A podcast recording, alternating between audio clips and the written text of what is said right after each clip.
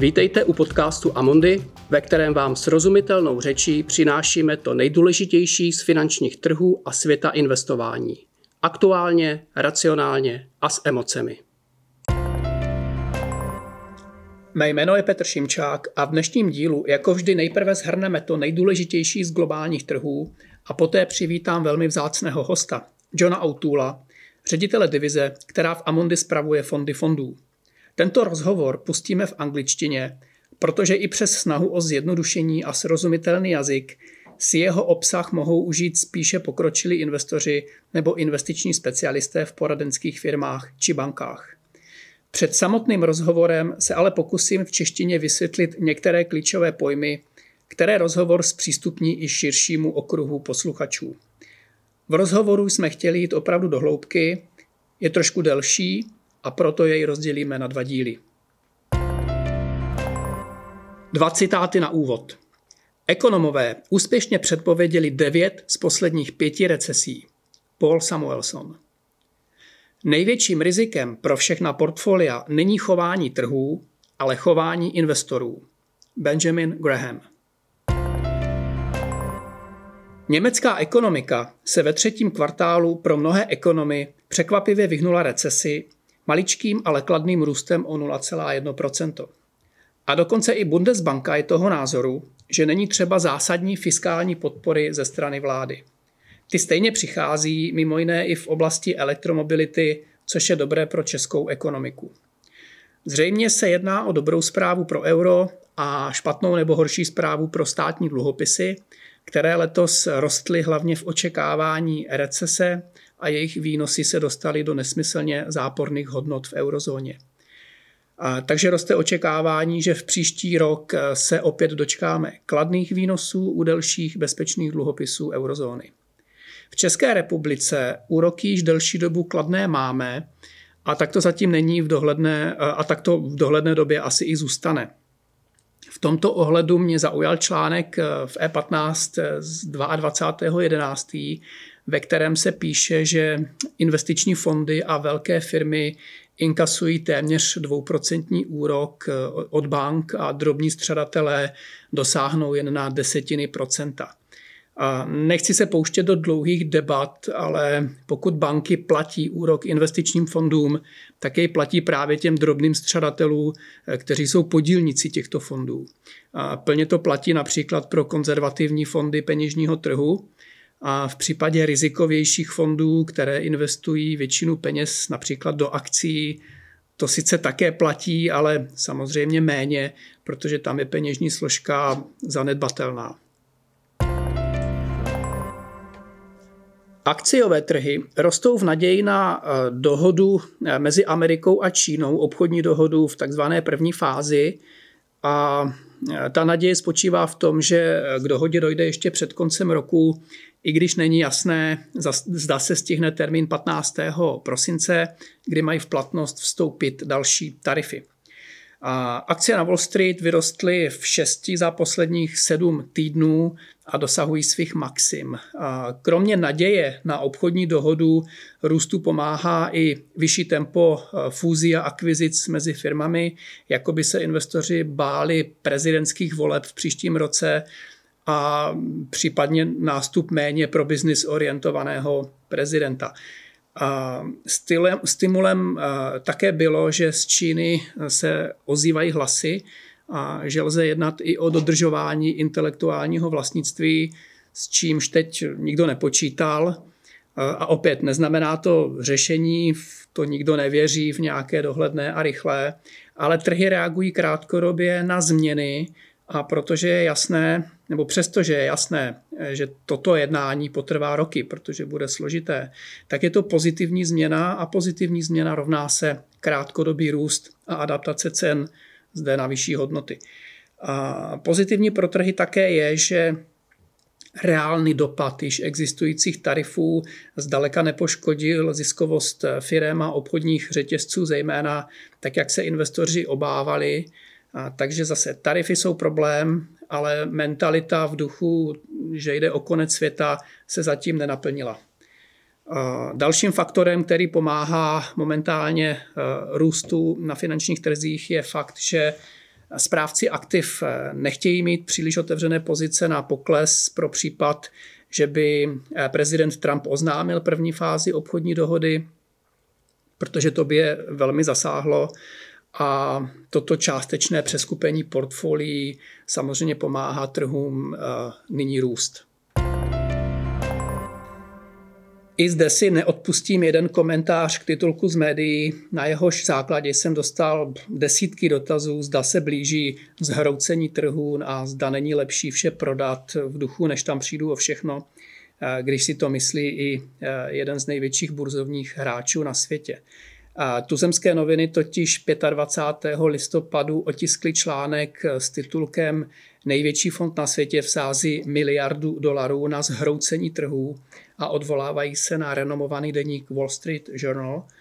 A bohužel nepochopení mezi investováním a spekulováním vede mnoho lidí ke strategii takzvaně ode zdi ke zdi. A proto bych zde odkázal i na druhý díl našeho podcastu, ale zde bych rád zmínil, že tento největší fond, jehož správcem je známý Ray Dalio, spravuje 150 miliard dolarů a on za necelé 1% svého portfolia zřejmě nakoupil takzvané put opce na akciové indexy, což v rámci celkové strategie stovek jiných pozic v jeho fondu, v jeho portfoliu je něco zcela jiného než vsázka e, na zhroucení trhu. Ray Dalio to samozřejmě sám popřel a má pravdu. Navíc na trhu nyní pan, panuje velmi nízká kolísavost, velmi nízká volatilita, takže tyto, tyto obce jsou, jsou levné a tato transakce mu může vygenerovat zisk, aniž by k nějakému významnějšímu propadu vůbec došlo. A v neposlední řadě jde o pozici, kterou můžete kdykoliv koupit, kdykoliv prodat, což aktivní hráči dělají. Nejste s touto pozicí svázání žádnou splatností, není to nic neodvolatelného. Takže je dobrý věnovat těmto titulkům, bombastickým titulkům, tolik času, kolik si to zaslouží, to znamená žádný. Fondy fondů jsou v České republice populární, mají totiž daňovou výhodu a zjednodušují investorům život. Aktivní zpráva portfolia fondů totiž probíhá uvnitř tohoto fondu a tudíž nevytváří daňovou povinnost z provedených nákupů a prodejů. Eh, jednoduše tak v České republice stačí fond fondu držet minimálně tři roky a nedělat nic, což mimochodem platí i pro tradiční fond. Pokud se skládá z akcí a z dluhopisů, tak ten princip je stejný. Ale tak jednoduché to samozřejmě není. Otázka zní, pro koho je fond fondů vhodné řešení a zda jeho objektivní výhody převáží i nad objektivními nevýhodami, které mohou spočívat třeba v mírně vyšších nákladech proti klasickému fondu. Fund solution je z angličtiny a znamená doslova fondové řešení a jedná se právě o portfolia, která tvoří klíčovou nabídku Amundi v České republice a jejich cílem je nabídnout kompletní řešení investice a usnadnit tak život jak běžnému investorovi, tak i finančnímu konzultantovi. Aby ten život mohl být jednoduchý na venek, tak musí být složitý uvnitř a já jsem velmi rád, že moje pozvání přijal člověk nejpovolanější, John O'Toole, který šéfuje jednomu z největších evropských týmů analytiků a portfolio manažerů. Jejichž každodenní náplní je právě vybírat ty nejlepší fondy z desítek tisíc možností po celém světě a sestavovat z nich eh, ucelené portfolio, ucelené řešení. A s Johnem jsme velmi podrobně prodiskutovali investiční proces a každodenní náplň práce jeho týmu, a velmi, si mi, velmi se mi líbí jeho názor, že kvalitní a dobrá investice by měla být vlastně nudná. A také jsem rád, že eh, co sám uvaří, to si také sám sní, neboli jeho osobní portfolio má právě povahu multi-asset, čímž se dostávám k několika termínům a k určitému odbornému žargonu, jejichž objasnění teď věnuju dvě, tři minutky a Snad by vám to mohlo usnadnit eh, orientovat se v našem rozhovoru. Termín multi-asset představuje smíšená portfolia složená hlavně z akcí, dluhopisů, peněžního trhu, případně realit. Ta portfolia mohou být buď aktivní nebo pasivní. Aktivní fondy se snaží o dosažení takzvané alfy, což je přidaná hodnota nad index. Často uslyšíte slovo outperformance, nadvýkonnost. Index se taky nazývá odborně jako benchmark. Pasivní fondy dodávají naopak betu, což znamená, že chtějí kopírovat trh, kopírovat index.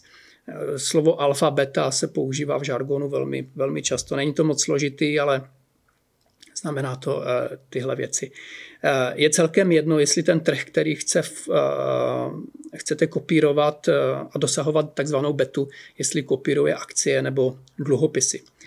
Alfa je obecně vzácná a je nestabilní, protože hledáte talent a přidanou hodnotu. A Johnův tým kupuje jen ty aktivní fondy, kde věří, že je dosažitelná.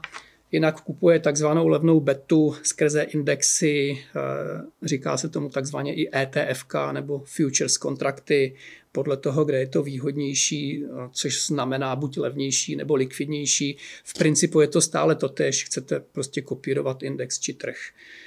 A aktivní fond je chce překonat, pasivní kopírovat. A pak máme tradiční fondy, což jsou takové ty klasické akciové či dluhopisové, to většina lidí zná. A pak jsou alternativní fondy, těch je velmi mnoho, je to mnohem komplexnější a složitější svět. Jeho manažer má mnohem více volností, je svázán eh, velmi málo nebo vůbec s nějakým indexem, takže tam zvenku máte menší viditelnost, dáváte větší vlastně takový biankošek nebo divokou kartu, nebo jak to nazvat, portfolio manažerovi takového fondu, který se snaží velmi často dosáhnout kladného výnosu bez ohledu na to, co se děje na nějakém trhu nebo s nějakým indexem. Často žádný index takový fond nemá a analyzovat jej je mnohem složitější. A Fond Solution jako, jako fondové řešení má čtyři pilíře investičního procesu, které John velmi podrobně popisuje. A to znamená mimo jiné čtyři na sobě nezávislé týmy, takže nejde tak úplně o klasický fond fondů, protože výběr fondů třetích stran, dalších manažerů mimo Amundi je jen jedním ze čtyřech pilířů tohoto procesu. Pečlivě zanalizovat jeden fond trvá tak zhruba týden čistého času, kdyby nedělal ten analytik nic jiného. A, a nestačí tak samozřejmě udělat jen pohled zpět na grafy, čísla, tabulky, na kvantitativní analýzu, na hvězdičky, na rating, protože to vám při dnešních možnostech a dostupnosti dat sebere několik minut času práce a je to přitom velmi profesionální výsledek. A zbytek toho času věnují analytici eh, u Johna právě tomu, že se snaží identifikovat příčiny a udržitelnost eh, dosažené nadvýkonnosti v historii a snaží se to vidět vpřed eh, a tam se používá termín investment due diligence, to znamená due diligence je audit, kontrola a investment znamená, že sledujete investiční proces a portfolio. A samostatný tým pak dělá ještě takzvané operational due diligence, což je jakási kontrola nejen, nejen dat a portfolia, ale i dodržování zákonů, compliance a řízení všech možných rizik právě mimo, mimo tržní kolísání. A operation due diligence je velmi, velmi náročná práce, Analytici mají právo veta, když eh, analytik, kterému se z investičního eh, pohledu líbí nějaký fond, dosahuje skvělých výsledků, všechno ukazuje, že je to dobrý, dobrá, dobrá příležitost, tak pokud tam Analytics Operation Due Diligence vidí nějaká rizika, porušení zákonů, porušení předpisů, tak, tak prostě dá veto a do takového fondu se investovat nemůže. John tam i uvádí nějaké, nějaké příklady. A další pilíře toho procesu eh, je takzvaný makro, makrořízení, což není nic jiného než pohled týmu na to, jak správně rozložit peníze mezi akcie, dluhopisy, regiony, sektoru, sektory. Na tento pilíř je také samostatný investiční tým, který je nezávislý na týmu analytiků, kteří vybírají fondy. A další tým se snaží najít případná rizika toho makropohledu, navrhuje různé zajišťovací operace, které mohou třeba utlumit eh, poklesy ztráty, pokud, pokud ten makropohled nenaplní, nenaplní očekávání. Z logiky věci je to, jde opět o samostatný tým eh, portfolio manažerů v tomto případě. Z, odborné, eh, z odborného žargonu uslyšíte ještě slovo fiduciary, což je povinnost upřednostnit zájmy klienta před svými vlastními. U výkonnosti uslyšíte slova jako je kvartil, decil, percentil, což je vlastně výsledek, řekněme, práce týmu Johna, například Fond Solution Conservative za 10 let eh, je v, dosáhl výsledku 17. percentilu, což znamená, že na 10 letech je jeho výkonnost lepší než 83% všech konzervativních smíšených fondů, bez ohledu na to, zda jde o smíšený fond nebo o fond fondů, a to vše po odečtení nákladů. Letos je dokonce v 8. percentilu, což je 92% konkurence je za ním. A balancovaný fond, e, tam máme nejvíce klientů, nejvíce aktiv. E, ten nemá desetiletou historii, ale na pěti letech dosahuje 21. percentil, neboli 80% konkurence je za ním a letos dokonce 14. percentil, což nám dělá velkou radost. John začal svou kariéru v roce 1995 jako specialista na měny v Londýně, pak řídil emise dluhů a cizoměnové pozice ve velké pojišťovně a od roku 2005 přišel do Amundi eh, skrze Pioneer. Amundi si pak eh, před pár lety firmu Pioneer koupila. Eh, pojďme tedy na rozhovor s Johnem. It's a pleasure to welcome John O'Toole from Dublin. Good morning, John, and thank you for coming to Prague and taking part in our podcast. Morning, Peter. Thank you very much. Nice to be here. Uh, today, we are talking about uh, Fund Solutions. Uh, it's a portfolio you managed. Uh, maybe tell us at the very beginning uh, what should the financial advisor or banker tell to the client to introduce uh, the fund solutions you manage in order to understand what he or she gets.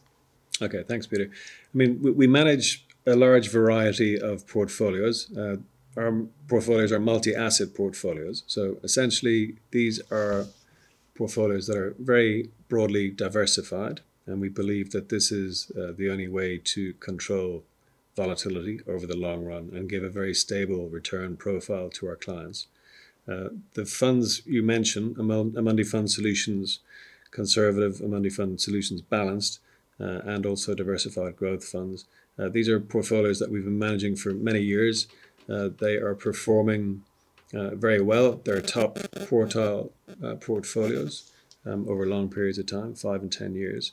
And you know, the reason that we have managed to uh, outperform many of the peers, we believe, is the uh, investment process that does deliver this very stable uh, outcome but a key component of this is drawdown management. And for our clients, and for any client, uh, we believe that risk for a client isn't just volatility, risk is really permanent loss of capital. And that means uh, you know, drawdown, losing money. So this is something that we very much focus on in the team and very much focus on in the investment process. And you know, if you avoid large drawdown over the very long term, you do generate a positive return profile. And we wish to do this in a stable way over the long run because we very much believe that we're in the business of growing savings for our clients. And uh, what is your opinion? Do you believe that good investment for a, a, normal client, retail client, should be actually boring or exciting? Uh, in fact, boring. Because uh, in my experience, uh, if, if they're the two choices. Mm-hmm. um, if, if you get excitement, uh, you know, it needs to be tempered uh, sometimes with something boring. But uh, clients, in my experience, want something that they can invest in and forget about because I don't think people are actively engaged in the management of their savings, uh, frankly. And uh, people, you know, it's an important thing, but they want to be able to invest in something that they can trust, that they don't need to worry about and really that they can kind of forget about. And um, you know, they don't need uh, the excitement. And, you know, of course, our industry is very good at generating lots of excitement and lots of noise and lots of stories. There's always a story to be told. There's always something moving up and down. Um, but, you know, these stories kind of come after the fact. And, you know, we're in the business of constructing very robust portfolios and giving people exposure to a very broad range of strategies that we believe, uh, you know, will taken together uh, behave in a, in a reasonable way. And when I say reasonable, you know, call it boring, um, but you know, to dampen volatility really and, and manage drawdown, uh, avoid large drawdown. That's really the key. Okay. In these portfolios, uh, Amundi uses four pillar management process. Yeah uh, in which uh, fund selection uh, is just one part of it. Uh, mm-hmm.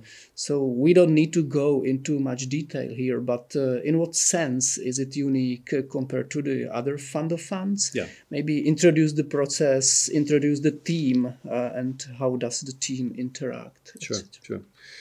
I mean, we, we do believe we do things differently.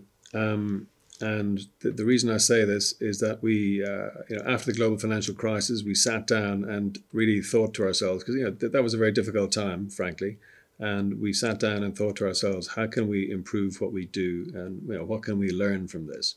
So what we did was we uh, instituted a a permanent uh, hedging component in all of our portfolios. So if I explain the four pillar process very briefly, of which hedging is one component, um, we have macro strategies. So these are our directional views on markets. And this is the most uh, probably the thing that's closest to a traditional asset allocation approach. So, like everybody else, we have views on the direction of equities, the direction of interest rates, the direction of credit markets.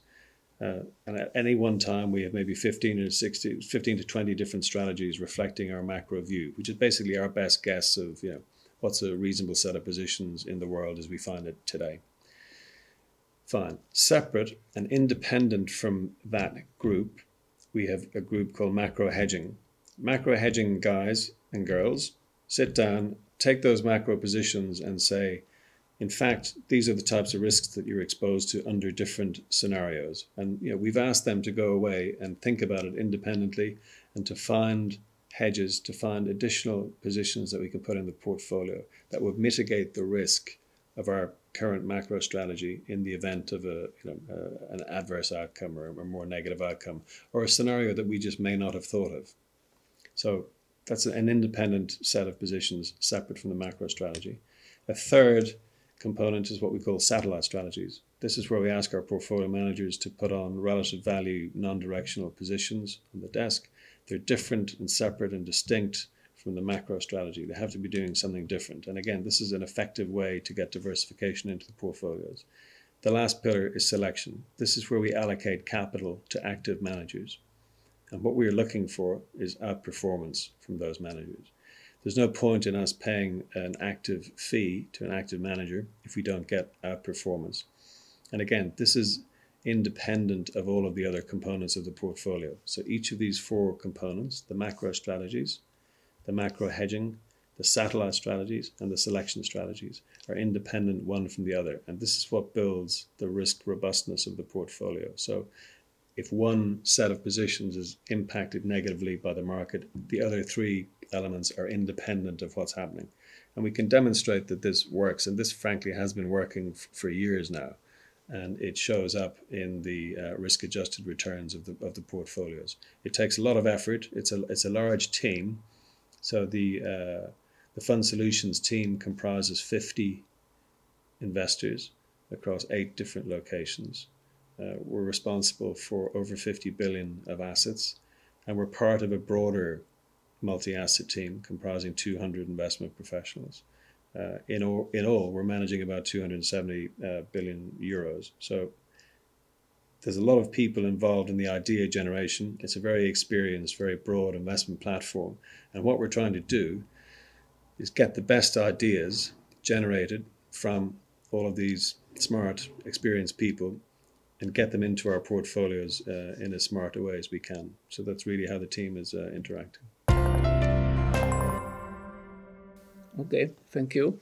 Uh, maybe let's go a little bit deeper to the fourth pillar to the fund selection part Mm-hmm. because at the end of the day, we uh, present fund solution here as a fund of fund. Uh, and uh, maybe um, to select fund, uh, let's look at the quantitative measures. Uh, For you, what is the most important quantitative measure uh, for a fund to be considered a top performer? Why? Uh, what other measures do you apply? Yeah, sure. So the interesting thing about quantitative analysis of funds and fund track records is that you're looking at history and you're looking at what happened yesterday. And what you need to find out is what's going to happen tomorrow. Okay, so um, there may be a connection and there may be a link between the history of something and the future of something, but it's not necessarily the case. Um, so, of course, we do look at track records, at historical track records, and we assess historical track records. Um, we there's no one killer statistic or killer metric, frankly, that uh, is going to give you some great insight. Um, when you're doing due diligence, every component of the due diligence has to confirm everything else you've been told. Okay, so we like uh, any anybody else trying to do this, like like them, we have quantitative and qualitative uh, ways of looking at things. The qualitative is extremely important for us because the qualitative allows us to engage and interrogate and understand what we're being told. Okay, and if we understand that, then we would expect that the numbers would reflect what we've been told. Okay, and you can do all sorts of analysis. And you know, I always say if, if you took uh, three people and you gave them each a set of numbers to go away and think about, Mhm. they would likely come back with similar conclusions just from the numbers. Okay? Yeah. If you put those three people into an interview situation and ask them to do a qualitative due diligence and then combine that with the numbers they'd already looked at, you likely come back with three different flavors. Okay? Um, so it's, it's not just numbers tell you something for sure, but unless it's connected to the process, the philosophy, uh, the belief system that the people you're allocating the money to, uh, it, it has to work, and you have to trust Yeah. what you're being told, and numbers need to reflect that. And uh, if they don't, well, then there's a problem. There's a disconnect, and then uh, that will not turn out to be a positive, uh, a positive outcome. Tak to je dnes vše. Děkujeme, že jste si náš podcast pustili. Pokud se vám líbí, prosím sdílejte jej, udělte rating či nám pošlete komentář na podcast.cze zavináč amundi.com. Amundi. Důvěru je třeba si získat. Uvedené informace nejsou určeny americkým osobám, nepředstavují nabídku ani poradenství. Před investicí by klienti měli provést vlastní analýzu rizik z hlediska právních, daňových a účetních konsekvencí, aniž by se výlučně spoléhali na informace v tomto podcastu. Předchozí ani očekávaná budoucí výkonnost nezaručuje skutečnou výkonnost v budoucím období. Hodnota investice a příjem z ní může stoupat i klesat a nejsou zaručeny jak návratnost investované částky, tak ani případné vyplacení dividendy. Výnos u cizoměnových investičních nástrojů může kolísat v důsledku výkyvů měnového kurzu. Zdanění závisí vždy na osobních poměrech zákazníka a může se měnit. Informace o rizicích a další informace jsou zveřejněny v českém Amundi Czech Republic nebo anglickém jazyce Amundi Asset Management na www.amundi.cz ve statutech fondů, sděleních klíčových informací nebo prospektech fondů. Žádná ze společností ze skupiny Amundi nepřijímá žádnou přímou ani nepřímou odpovědnost, která by mohla vzniknout v důsledku použití informací uvedených v tomto materiálu.